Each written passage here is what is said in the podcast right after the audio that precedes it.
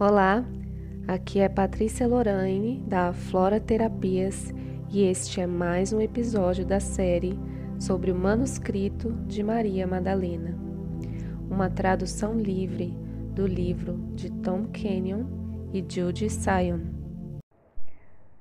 11. As alquimias de Horus se referem a um corpo de conhecimento e de métodos para a alteração do corpo K. Nessa visão, quando K se corporifica e adquire mais luz e energia, há um incremento no campo magnético dele mesmo. E o que o iniciado deseja se manifesta mais rapidamente.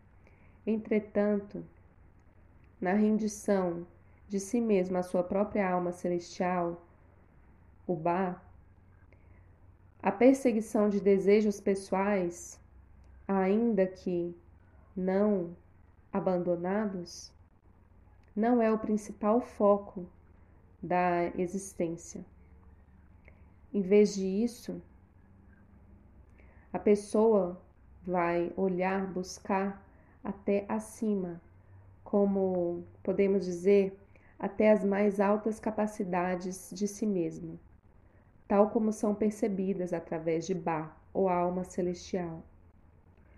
A alma celestial, o Ba, existe em um nível de vibração muito mais alto do que o, o do corpo físico, ou K, ou El K, o gêmeo etérico ou espiritual da forma física.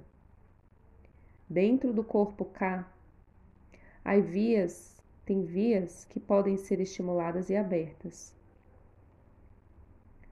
A ativação dessas passagens secretas dentro do K traz um poder muito maior. As alquimias de Horus estão desenhadas para reforçar esses poderes, para ativar as habilidades e poderes latentes do iniciado, mediante ao que se chama El Djed, ou os sete selos ascendentes, o que os yogis e yoginis da Índia chamam de chakras.